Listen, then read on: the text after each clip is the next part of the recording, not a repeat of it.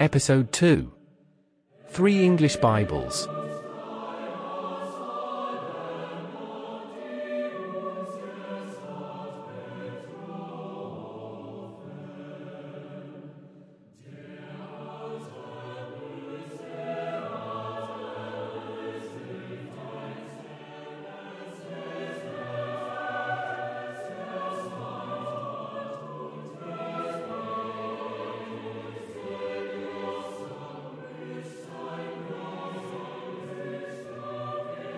In 1520, the Protestant reformer Martin Luther released three books in quick succession. They openly criticized the unethical behavior and perceived corruption within the Catholic Church, calling into question many of its traditions. These writings outlined Luther's belief in salvation through divine grace alone. The following year, Henry VIII, with the help of Thomas More, issued a formal response to Martin Luther's criticisms with the publication Assertio Septem Sacramentorum. Luther's response to Henry's publication was to attack him in print, resorting to name-calling and insults. At the king's request, More drafted a further rebuttal, which came to be known as the Responsio ad Lutherum, published at the end of 1523. In 1528, More published his religious argument called A Dialogue Concerning Heresies. The work asserted that the Catholic Church was the only legitimate church established by Christ and his apostles, and supported both the authority and authenticity of its traditions and ceremonies. Engaging with Luther only reinforced More's conventional Catholic convictions, after which he would refrain from expressing any dissent against church authority. Thomas More was born on the 7th of February, 1478 in the city of London. He was a lawyer, judge, social philosopher, author, statesman, and noted Renaissance humanist. Cuthbert Tunstall, the Bishop of London, had commissioned the writing of More's dialogue. His intention was to rebut the heretical ideas found within Lutheran texts, and to challenge Tyndale's unsanctioned English translation of the New Testament. In 1531, Tyndale issued his Answer to More from Antwerp, opening with a brief letter to the reader composed in the style of St. Paul. In this seminal essay, Tyndale unveiled six key themes: the Church, Scripture, faith, the papacy, the fathers, and sacred signs. A remarkable combat now ensued between these two representatives of doctrines which were destined to divide Christendom. Their theological duel was influential in the history of the Reformation. Tyndale advocated for the authority of Scripture, while More defended the Church, recognizing that Tyndale's language could lead to a decentralized, desacralized Church. Sir Thomas More was always opposed to the Protestant Reformation, questioning the theology of Martin Luther, Zwingli, John Calvin and William Tyndale. On the 16th of May, 1532, More objected to King Henry seizing powers that once belonged to the English Catholic Church and resigned as Lord High Chancellor. Thomas More also opposed Henry VIII's separation from the Roman Church, refusing to acknowledge Henry as the ultimate authority of the Church of England or accept his annulment from Catherine of Aragon. As a result, he was imprisoned in the Tower for refusing to swear to the Pledge of Supremacy. It was during his imprisonment that More wrote the spiritual treatise Dialogue of Comfort Against Tribulation. Thomas Cromwell was a frequent visitor to More during his imprisonment in the Tower, urging him to take the oath, which More steadfastly refused to do. Thomas Cromwell was an English statesman and lawyer, born in 1485 near London. He played a significant role in the English Reformation, serving as chief minister to King Henry VIII from 1534 to 1540. More was convicted of treason and sentenced to be hung, drawn, and quartered. However, the king commuted his sentence to beheading. On the 6th of July, 1535, Thomas More was executed at Tower Hill. According to reports, his final words were that he died as a loyal servant of the king, but placed God above all else. Margaret Clement, the adopted child of More, was the sole family member permitted to witness his beheading. His last request was for his headless remains to be given to her for a family burial. Nonetheless, this request was denied and instead, his remains were laid in an unidentified grave within St. Peter ad Vincula's chapel in the Tower of London. As per tradition with traitors, his head was mounted on a spike over London Bridge where it stayed displayed for 1 month. More coined the term Utopia specifically for the book of the same name, one of his most famous and contentious works. Writing the book in Latin, he finished it in 1516. Erasmus, his theologian friend, published it in Leuven, in the same year after his death. However, it took 16 years after More's execution for it to be translated and published in English in 1551. Following its release, the novel Utopia was the catalyst for an entirely new literary category. It gave rise to utopian and dystopian fiction, which depicted visions of perfect communities and faultless cities, as well as their contrasting counterparts. In 1935, Pope Pius XI canonized More as a Catholic martyr. In the meantime, Tyndale persevered with his task, his endeavors in interpreting and translating the Old Testament steadily progressing. In 1530, Tyndale published his translation of the Pentateuch, or Five Books. In Greek, the Pentateuch, which the Jewish people call the Torah, includes the books of Genesis, Exodus, Leviticus, Numbers, and Deuteronomy. These books contain famous Bible stories, including Adam and Eve, Jacob and his brothers, Moses, and the Ten Commandments, which comprise some of the earliest known legal codes.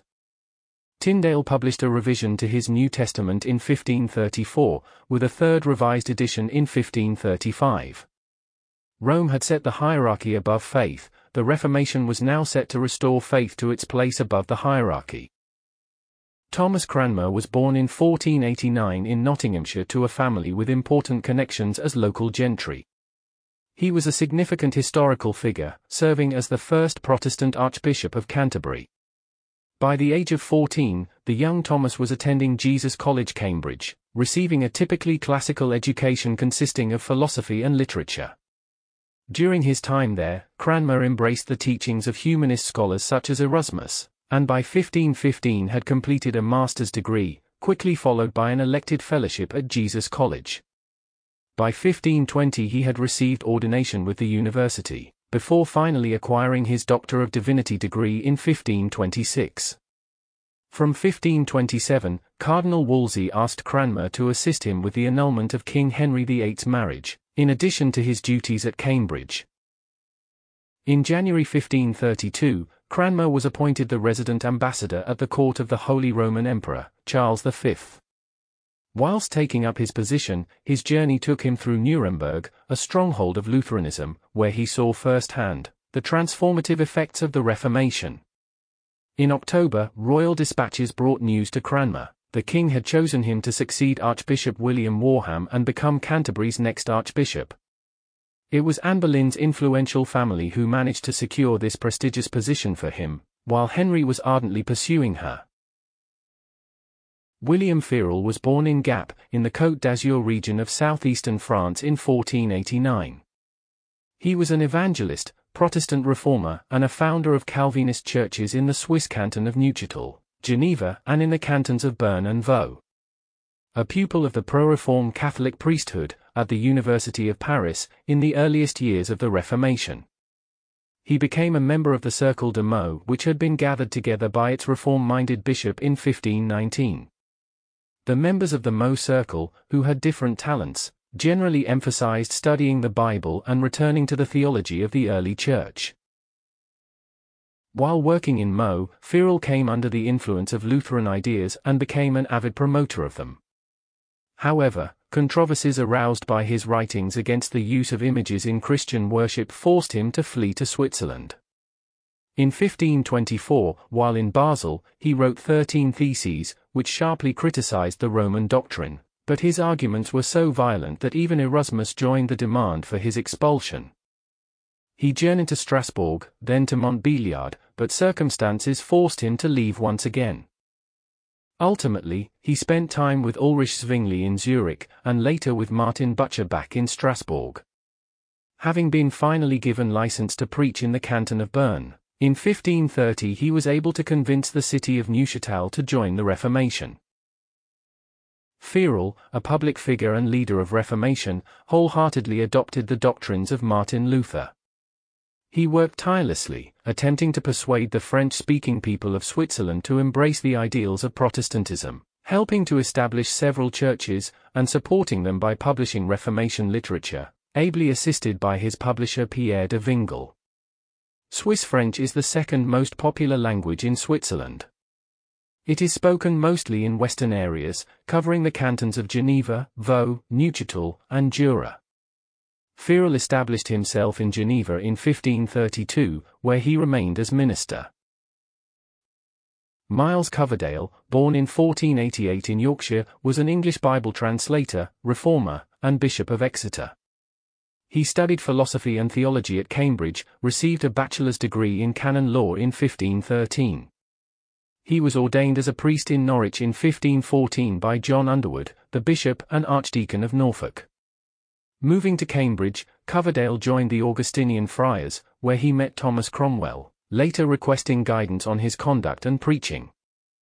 In 1528 Coverdale left the Augustinians to embark on a journey of sermons, opposing practices he deemed heretical, including transubstantiation, the veneration of holy icons and the confessing sins to priests. As 1528 gradually drew to a close, his controversial opinions forced him into hiding. He finally found sanctuary in Antwerp, lending a helping hand to William Tyndale with his English Bible translations. Coverdale spent most of his time in continental Europe from 1528 to 1535, working mainly in Antwerp. Not yet proficient in Hebrew or Greek, he used Latin, English and German sources, plus the translations of Tyndale himself. On the morning of the 21st of May, 1535, John Tyndale was apprehended by the Antwerp authorities, following a deceitful ploy that Englishman Henry Phillips had orchestrated. Tyndale was held captive in Vilvoorde Castle, near Brussels, throughout 1535. In 1536, he faced charges of heresy, leading to his trial and subsequent conviction. Despite Cromwell's pleas for mercy, the court sentenced Tyndale to death by burning. In early October 1536, as Tyndale was bound at the stake, he was strangled and his dead body was burned. His final words, shouted at the stake with fervent zeal, were said to have been, "Lord, open the king's eyes." Although he is best known for his translation of the Bible, Tyndale was an active writer and translator. In addition to his emphasis on practicing religion, he had a keen focus on political matters. After Tyndale was executed, Coverdale went on to create the first fully printed English Bible, which is often known as the Coverdale Bible. Although Tyndale never had the satisfaction of completing his English Bible, whilst imprisoned he may have learned that a complete translation, based mainly upon his own work, had been produced. It is generally accepted that Jacobus van Meteren provided the financial backing for printing the Coverdale Bible in Antwerp. This handsome volume was soon replicated in England by James Nicholson of Southwark. In 1534, Henry VIII received a petition from the Canterbury Convocation to commission an entire translation of the Bible into English. As a result, Coverdale presented his complete English translated Bible to King Henry VIII in 1535, for his acceptance. The foundation for Coverdale's text was primarily Tyndale's New Testament translation. His source material also included the books that Tyndale had translated, Genesis through Deuteronomy and Jonah from the Old Testament. For translating other Old Testament books not covered by Tyndale's work, he turned to German translations by Luther and others. In the year following Tyndale's death, a new Bible appeared in England, approved by the king, which was said to be the work of Thomas Matthew. Printed in Antwerp in 1537. The Matthew Bible was an early compilation of English translations of the books of the Bible. It was first published in 1537 by an Englishman named John Rogers, who used the name Thomas Matthew to protect his identity and conceal William Tyndale's contribution to the project. This new Bible was dedicated to Henry VIII, who authorized it for public reading. The Matthew Bible clearly showed that it originated from Tyndale, and had this been discovered by Henry VIII, it would have put Cromwell and Cranmer in quite a precarious situation. In September 1538, Thomas Cromwell issued an injunction, ordering every parish to buy a copy of an English Bible, and place it within their churches for all to see and read. To meet this demand, the Great Bible was put into production. François Reynaud, who had supplied all English service books from 1519 to 1534, was selected as the printer because his typography was more sumptuous than was available in England. Coverdale was sent to Paris by Cromwell to oversee the production of this new Bible.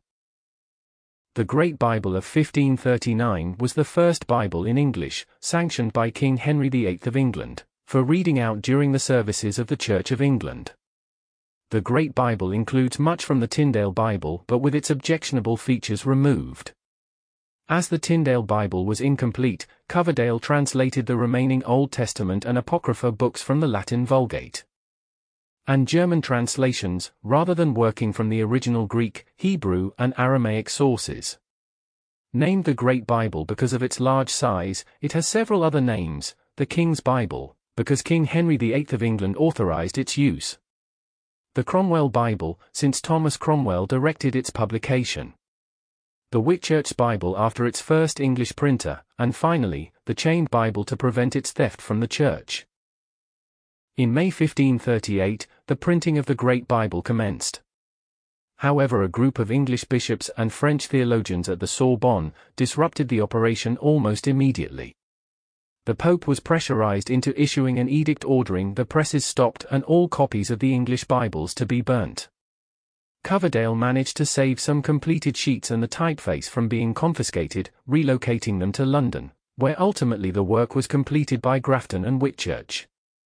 Also, in 1538, editions were published, both in Paris and in London, of a dual-language New Testament. In a further innovation, Coverdale compared the Latin Vulgate text with his English translation in parallel columns on each page. The Great Bible was on the brink of finalization, with a mandate insisting on its adoption across all churches in England. However, a shortage of printed copies in London resulted in the co-adoption of another version of the Matthew Bible, which Coverdale had reworked. In February 1539, Coverdale had returned to Newbury, bearing news of his work's progress to Thomas Cromwell. The Great Bible was taking shape in London's print houses, and preparations were being made for its April release.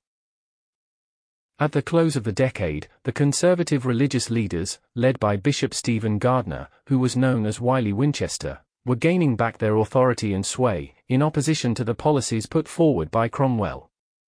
Henry's Parliament passed the Act of Six Articles on the 28th of June, 1539, and in doing so ended official acceptance of religious reforms. The Act implemented six crucial Catholic doctrines, the non-acceptance of which became a legally punishable offence. These were: those who rejected the idea of transubstantiation faced death as heretics.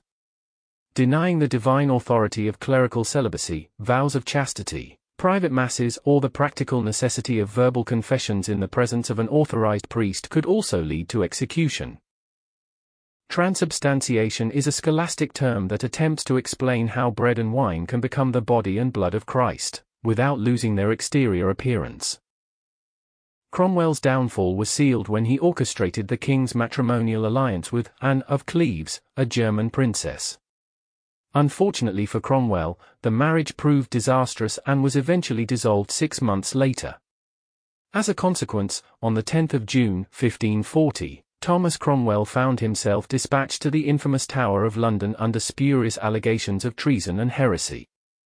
His enemies, reluctant to risk putting him on trial, convinced the king to present a Bill of Attainder to Parliament. An Act or Bill of Attainder is a process in which Parliament pronounces a legal judgment on an accused individual, as if it were a court of law. Parliament is then able to act as both judge and jury, replacing a judicial verdict. The bill was passed in late June, effectively sentencing Cromwell to death. During his time in the Tower, Cromwell wrote a series of emotional letters, with his final one ending in a desperate plea for mercy. He hoped to convince Henry to pardon him and so save him from execution. However, the king did not pay heed to his words. On the 28th of July, 1540, Thomas Cromwell, aged 55, the king's former chief adviser, was beheaded on Tower Hill, having been found guilty of corruption, heresy and treason. And on the very same day, just 19 days after the annulment of his marriage to Anne Boleyn, the 49-year-old Henry VIII married his fifth wife, Catherine Howard. She was between 15 and 21 years old. Before his execution, Thomas Cromwell, the Earl of Essex, whilst placed on the scaffold, spoke these words: "I have come here to die and not to purge myself. By law, I have been condemned to die, and I thank my Lord God, who has appointed me to this death. It may not be known to many of you that I have been a great traveller in this world and, being but of a base degree, was called to the king's high estate. I have offended my prince, for which I ask him forgiveness, and beseech you all to pray to God with me." In accordance with tradition, Cromwell's head was displayed on London Bridge before being reunited with the rest of his remains, burying them at the Tower's Chapel Royal of St. Peter ad Vincula alongside his former rivals, Anne Boleyn and Thomas More. Henry VIII regretted almost immediately executing Cromwell, blaming his Privy Council for exaggerating minor errors into malicious and false accusations, leading him to kill his most faithful servant. Thomas Cromwell had been one of the most exceptional royal servants in history, masterminding widespread reforms in every aspect of England's religious, political and social life. Henry would have some difficulty replacing him. It is interesting to note that two of the three Bible translators were martyred. John Tyndale was strangled, and his body burned. John Rogers was tested by fire on the 4th of February 1555 at Smithfield, the first to meet this fate under Queen Mary I. Only Miles Coverdale was to survive execution, no doubt helped by his work on the production and subsequent publication of future Bibles. The Great Bible in 1539, the Bishop's Bible in 1568 and the King James Bible in 1611 all heavily relied on Tyndale's biblical translations. As a result, Tyndale's translation became the foundation of the first English Bibles to receive royal approval. His work profoundly impacted subsequent English translations, playing a significant role in the development and widespread use of the English language.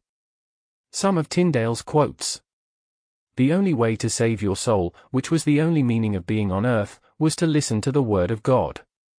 To find God's word, you must understand it in your own language. The Bible contains the word of God, not rules made by successive popes over centuries and turned into a system which I object to in almost every particular. If God spares my life, before long I shall cause a ploughboy to know the scriptures better than you. Although the ploughboy is illiterate, through education, the Bible could be read aloud directly and understood by everyone. The Catholic clergy are unfit to transmit the word of God. The commoners of England must be able to read it for themselves in plain English."